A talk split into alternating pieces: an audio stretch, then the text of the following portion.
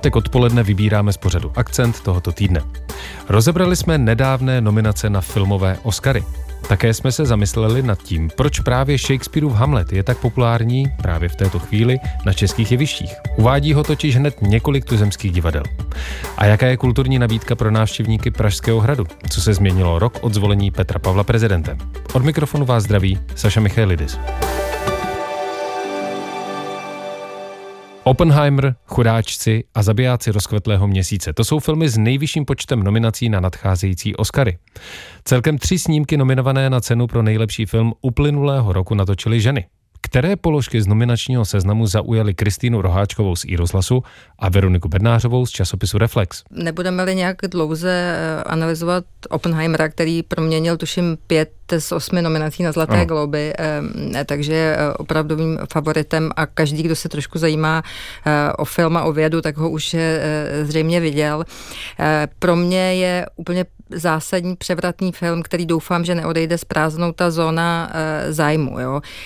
protože takhle vlastně propírané téma nasvítit takhle šok, šokujícím a vel, velice inovativním um, světlem to, to, toho uh, života té nacistické rodiny, nikoli toho koncentračního tábora, uh, je pro mě zcela zásadně. Myslím si, že to otevírá i další diskuzi toho, jak se vlastně uh, stavět k, tomu, uh, k těm traumatům druhé světové války, tak, abychom je mohli předávat dalším generacím. Co na zájmu je zatím film, který ještě neměl uh, oficiální premiéru. T, takových filmů už je vlastně relativně málo, což je také e, dobrá známka toho, že se k nám opravdu takřka všechno dostane, ale co se k nám zatím nedostalo? Zatím se k nám nedostala e, za tragikomedie American Fiction o e, vlastně afroamerickém spisovateli, který vlastně promítá ten svůj příběh i do toho filmu. E, a čekáme také na zimní prázdniny, také tragikomedie, taková nostalgická, e, s velkým hráčem Paulem Giamatym a vlastně velmi silnými hereckými výkony i v těch vedlejších rolích, takže určitě je na co čekat a je to něco, co asi bude i velkou marketingovou kampaní teďka do toho dalšího měsíce pro kina a distributory. Eh, jste obě dvě, eh, řekněme, eh, potěšené nebo možná i překvapené, jak velký prostor dostali v Oscarových nominacích chudáčci Jorgosa Lantimose, řeckého režiséra, který skutečně od dob jeho prvního snímku Dogtooth se vypracoval v takovou zvláštní punkovou personu, eh, která si dělá věci naprosto po svém a zatím mu to teda výborně vychází. A, ale přesto ten film není nijak jednoduchý, ale přitom je do určité míry přístupný, ale není to prostě taková, takový ten snímek na první dobrou, jako já nevím, třeba Zelená kniha, Kristýno. Rozhodně ne. Pro mě určitě, já jsem jeden z těch lidí, co nebyl úplně um, jak bych to tak řekla, eh, zástupcem toho fanouškovského týmu eh, Zelené knihy, ale eh, pro mě chudáčci jsou, nebo takhle, chudáčci mi dali to, co jsem doufala, že mi dá Barbie. Takže já jsem tady za toho velkého kritika Barbie, který bude obhajovat to, že by Barbie neměla dostávat ta, ty hlavní ceny a že to není úplně něco, co by souviselo s feminismem nebo něco, protože to samé mi dal Jorgos Lantimos a možná a zvládl to i jako muž a zvládl to s pomocí samozřejmě Emmy Stone, která tam je v roli producentky, takže to je něco, co uh, by se nemělo zapomínat při té diskuzi. A uh, ta kritika toho ženského projevu je tam pro mě ještě taková drzejší, což je možná to, co jsem doufala, že uvidím. A pokud by, já jsem teda člověk, který bude také jednoslovně odpovídat na otázku, kdo by měl a nejspíš vyhraje toho Oscara pro nejlepší film uplynulého roku Oppenheimer, ale kdyby už Akademie šla tou cestou komedie, i když můžeme samozřejmě polemizovat nad tím, do jaké míry to opravdu komedie je, tak bych ráda viděla chudáčky. Každý rok je nějaký skandál kolem Oscarových nominací nebo nenominací, tak tentokrát se to opravdu týká e, tématu, proč Greta Gerwig nebyla nominována jako režisérka a proč Margot Robbie nebyla nominována na hlavní hereckou roli. No, už jsme to eh, trošku nakousli. Na začátku mě eh, Barbie dala to, co jsem eh, čekala od Barbie, když navážu, eh, navážu eh, na Kristýnu. Eh, já pro tohle jakoby nemám eh, vysvětlení, ale není, myslím si, že to není prostě tak zá, strašně zásadní. Jo, protože... To znamená ty poznámky, které padaly, že to je nedostatečné ocení, nebo že to je známka toho, že opět ten mužský Hollywood eh, se vyhranil vůči výrazným ženským osobnostem, že eh, to není v tomto případě na místě. No, na místě to je naprosto jednoznačně, ale už je jako pozdě. Ten film je prostě nejúspěšnější a už s tím žádný mužský Hollywood jako vůbec nic eh, neudělá.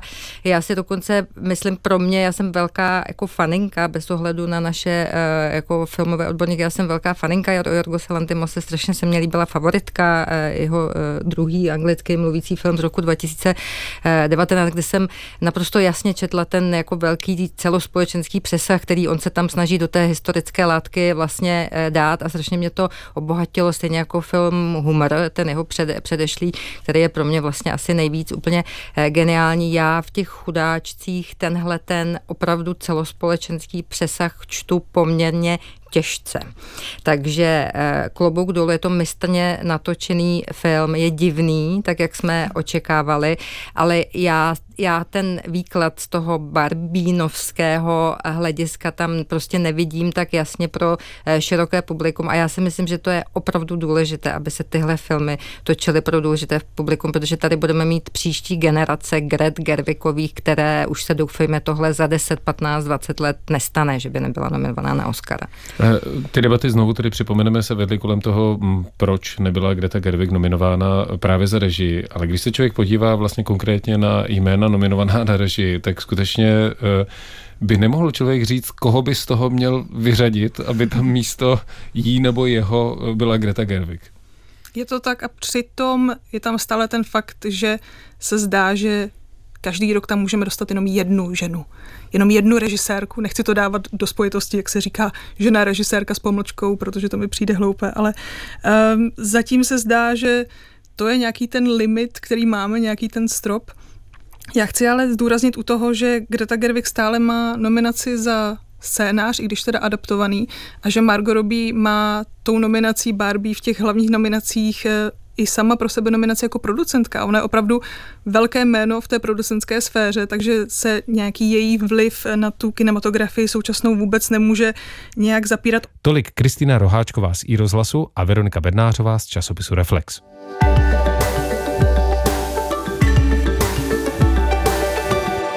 Akcent. Po čtvrt století se loňského prosince vrátil Hamlet do Národního divadla a ve stejnou dobu ho nasadili i v Klitsperově divadle v Hradci Králové. Nesmrtelné drama Williama Shakespearea ale nabízí aktuálně v Tuzemsku ještě několik dalších divadel a další přibudou. Proč tvůrci právě Hamleta tak rádi inscenují? Jak, případně jestli, se jednotlivá zpracování od sebe odlišují?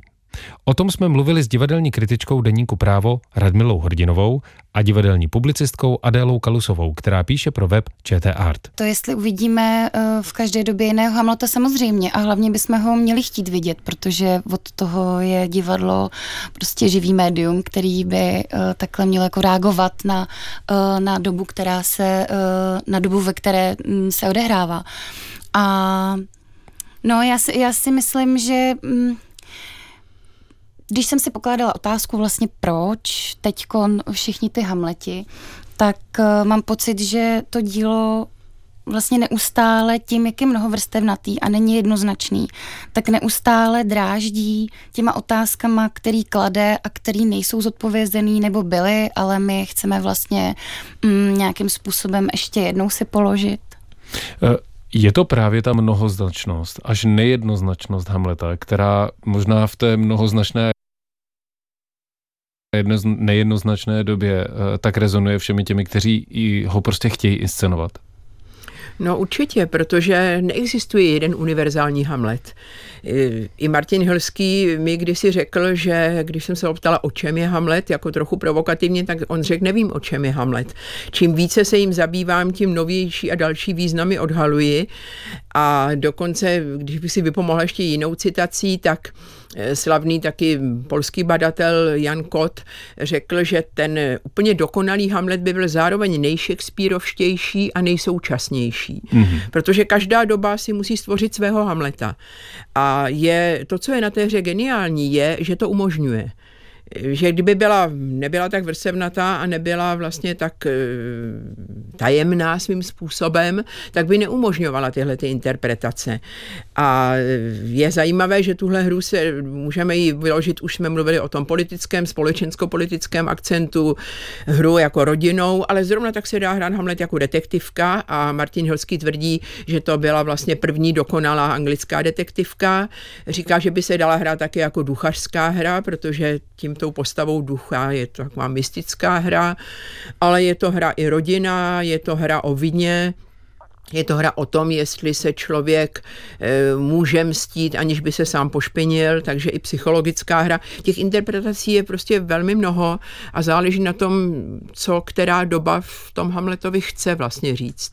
A e, jak to vidí Adela Kalusová z hlediska právě nějakého obecného zpracování e, Hamletu, které jste v poslední době právě měla možnost vidět? Byly to hry, které skutečně se soustředily na to jedno téma nebo na jedno nějaké zásadní téma, anebo pokaždé každé vlastně eh, se snažili vysvětlit eh, nebo najít odpovědi na více otázek. No tak když bych třeba měla srovnat ten Klicperák eh, s tím Národním divadlem, tak uh, to jsou dvě úplně odlišné inscenace. Mm, v Hradci uh, v, tom, v tom konvenčním nastudování jde spíše o uh, ty vztahy, o to rodinné drama, které se tam odehrává. A jak už jsme zmínili, tak v tom Národním divadle tam vlastně do toho vstupuje víc nějaký ten politicko-společenský rozměr, což teda já kvitu, protože mm, si myslím, ještě jako k tomu Hamletovi, uh, jako, obecně, jako obecně, že vlastně on je mnohovrstevnatý, není jednoznačný. Na druhou stranu já si myslím, že v té postavě je vlastně velká univerzálnost v tom, že ten mladý člověk, eh, který je ztracený eh, ve světě, tak to tady prostě bylo, je a bohužel bude. A mám pocit, že to svým způsobem bude aktuální vždycky. A pak samozřejmě zatím jsou jako další roviny toho, toho, toho příběhu. Mm, takže možná proto mě víc baví ten, uh, ten svět kolem něj, vlastně nazírat ne úplně jakoby jeho jako postavu, ale ten svět kolem něj. Uh, Radmila Hradinová zažila mnoho Hamletů a mnoho inscenačních uh, pojetí. Vnímáte, že to, ta aktuálnost Hamleta je mm, jeho velkou výhodou pro uvádění dnes, anebo naopak trošku překážkou v tom, jak to pojmout? Ne, myslím si, že to je velká výhoda a že opravdu je, záleží na tom, co touto hrou chceme říct. A mě třeba velmi těší, že se objevuje v tom v té interpretaci skútrů ta postava Fortimbrase, kterou mimochodem skoro všechna ostatní uvedení škrtají, ale tím se velmi ochudí ta rovina, protože na jedné straně je tu ten akční Fortimbras, který jde do všeho skrze násilí, skrze boj, skrze válku. A tady je to krásně udělané přes postavu, která má takové velké brnění. A která ještě než vejde na scénu, tak tam vpadne dělová koule a najednou víme, kdo to je, co to je za postavu, kterou hraje Jakub Gottwald. A vedle něj proti němu je postavený právě ten analytik e, Hamlet, který se obává, aby nezabil toho Klaudia, dokud nebude vědět, že opravdu byl tím vrahem jeho otce. Mě ta interpretace velmi připomíná právě tu inscenaci z roku 1959, která mimochodem reagovala hodně na 50. léta, kdy ten lidský život ztratil smysl a cenu a najednou se muselo zase opět se stal tedy ten Hamlet, který uvažuje o tom, jestli má právo prostě vůbec někoho usmrtit a tak. A myslím si, že to je velké téma dneska, které se vrací u těch skútrů, eh, kterým se ti mrtví vlastně zmnožují na scéně. Tam nikdo z těch mrtvých nemizí, tam zůstávají na scéně a všichni tak jako velmi provokativně na nás hledí a jako by nám chtěli říct, že my za to můžeme, že oni jsou mrtví. Dokonce je tam o dva mrtvé víc, než je ve Shakespeareově textu ještě. Ale takže na konci už vlastně zbývají jenom dva úplně ti obyčejní strážní nebo ty, ty, ty dvě postavy, které tady hrajou, jak toho tedy ty vojáky, hrobníky a vlastně ty postavy z lidu. No a je to i o tom, jak to myslím někde formuloval Martin Kukučka, že, ten, že to Dánsko na konci neexistuje, že ztratilo svoji identitu. Tam už není žádný Dán. A zmocňuje se ho někdo zvenku. Takže ta paralela s dneškem je více než výmluvná. Velmi. To byly divadelní kritička deníku právo Radmila Hrdinová a divadelní publicistka Adela Kalusová, která píše pro web ČT Art.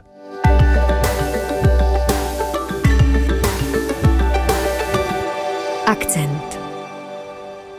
Na konci ledna tomu byl rok od zvolení Petra Pavla prezidentem. Při jeho nástupu se mimo jiné hojně diskutovalo o tom, jak otevřít a zpřístupnit Pražský hrad veřejnosti, jaké kulturní využití nabídnout návštěvníkům, a to nejen turistům. Mění se něco?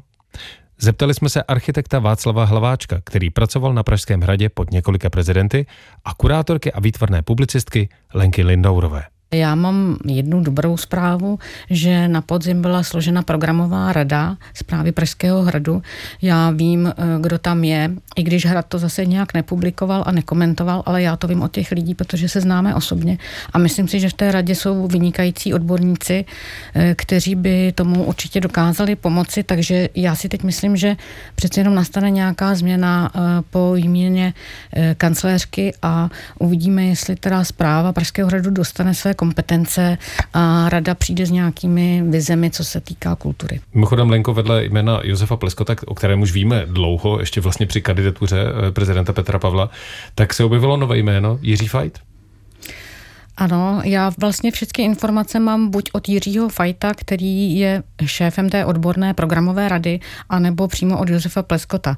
A když se chci něco o hradě dozvědět, tak volám jednomu z nich a myslím si, že eh, jméno Jiřího Fajta je dobrou známkou toho, že Pražský hrad se ubírá správným směrem. Eh, pane Hlaváčku, Lenka Lindaurová zmínila ty prostory, které eh, bychom rádi viděli a které byly třeba dlouho zavřené. Jsou některá místa, která z bezpečnostního hlediska třeba řekněme nejsou takovou hrozbou, ale která byla tak považována a která bychom třeba v nejbližší době mohli znovu nalézt? já k tomu dám komentář, který samozřejmě nemá kompetence eh, toho užšího eh, poradního eh, týmu, tak snad mi to, snad mi to prominou. Je to vlastně pohled tedy návštěvníka Pražského hradu nebo člověka, který... To jsme všichni. Přesně tak. Přesně tak, přesně tak. Tak uh, jednak si myslím, uh, jako, že tam jsou uh, taková jako tajná místa, která v podstatě jsou v úvozovkách tajná a já bych tady možná jmenoval prostě vstup na Rajskou zahradu, jak zmiňovaný Jižní zahrady, kterou se prochází na zahradu na Valech, to je ta větší jako, z, z jihu, kde jsou nádherné prostory pod tím monumentálním schodištěm. To je jedna věc, prostě, která je teda nádherná, komorní. Další prostor si myslím, že by každýho překvapil a to je vlastně malinko, malinko opomíjená zahrada na baště, kde je ta ikonická plečníková balustráda, ale když bude po, přes Prašný most a pozorně se e, zadíváte napravo, vlastně směrem ke španělskému sálu, e, tak jsou, e, jsou tam takové jako arkády a zatím je takzvaný Háchův kryt. A tato platforma, která je uh, orientovaná uh, jako na sever k Jelenium příkopu, má také neuvěřitelnou atmosféru. To je další věc. No a potom samozřejmě Belvedere, který má, který jako klasic, eh, pardon, renesanční, renesanční eh, perla, která má klasicistní interiéry, které si myslím, že by taky mohly být trošičku jaksi víc využívány a a, a potom je to velká otázka, e, e, kdy se podaří e, zprovoznit nebo řekněme víc nějakou prostě silnou koncepci využití jirského kláštera. Ve chvíli, kdy Pražský hrad na tiskové zprávě z loňského prosince uvedl, že Pražská, Pražský hrad nebo zpráva Pražského hradu plánuje rozšířit edukační programy, navýšit počet dnů otevřených dveří na tři a zpřístupnit nový prohlídkový objekt Rožemberský palác, tak eh, to je zatím asi málo. To je určitě málo. To si myslím, že je spíš jako takový turistický program. Ty edukační programy zatím eh, neumím posoudit, ale vím, že tam probíhaly různé kulaté stoly s mladými a to teda vítám, ale eh, pokud se týká zase kultury a především mého oboru, to znamená výtvarné umění, tak tam jsem žádnou zprávu zatím neslyšela a nečetla. Jediné, co na stránkách Pražského hradu najdete, je, že tam bude výstava ve skleníku předjaří. A to je trošku málo. Eh, pane Hlaváčku, ve chvíli, kdy eh, Pražský hrad eh, na jednu stranu rozšiřuje počet edukačních programů, zpřístupňuje nový prohlídkový objekt, ale zároveň také uvede, že zvýší vstupné, což je vyargumentováno tím, že ta, ty investice, které jsou nutné do oprav a případně vlastně zvelebení Pražského hradu jsou opravdu ohromné, tak to ale do určité míry opět neotevře Pražský hrad, řekněme, nějakému běžnému životu. Opět se budeme bavit o tom, že Zlatá ulička bude na vstupné a e, pokud možno z rezervací. No, myslím si, že tady by byla dobrá do budoucna eh, tenze těch stálých expozic a dvakrát potrhuju, co říká paní kolegyně, prostě a eh, oživovat to prostředí by měly skutečně odvážný kulturní eh, počiny, ať už jsou to výstavy nebo koncerty nebo nějaký produkce teda na v radních prostorách nebo veřejným prostoru.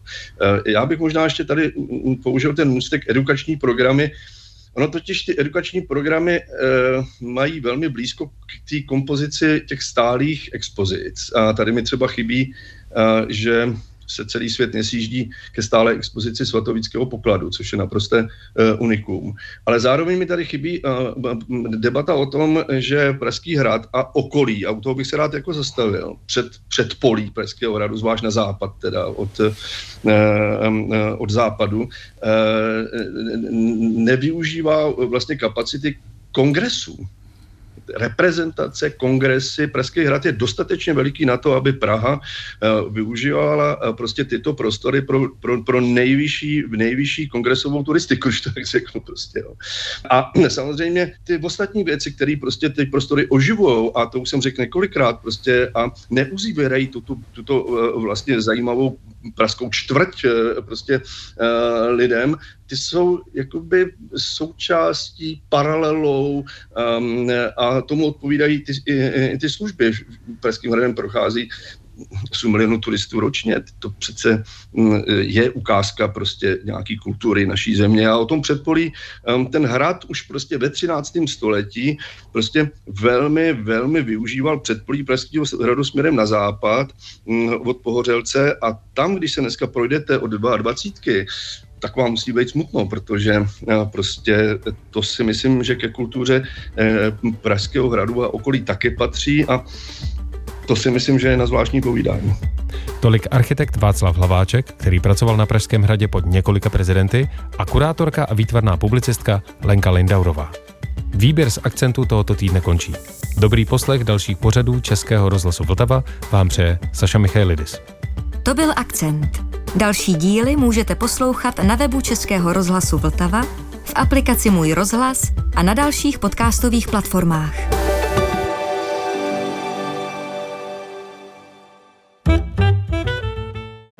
Už jen tak neusnete. Hororové povídky od 19. ledna každý pátek ve 22 hodin. Na Vltavě a taky jako podcast aplikaci Můj rozhlas a na dalších podcastových platformách.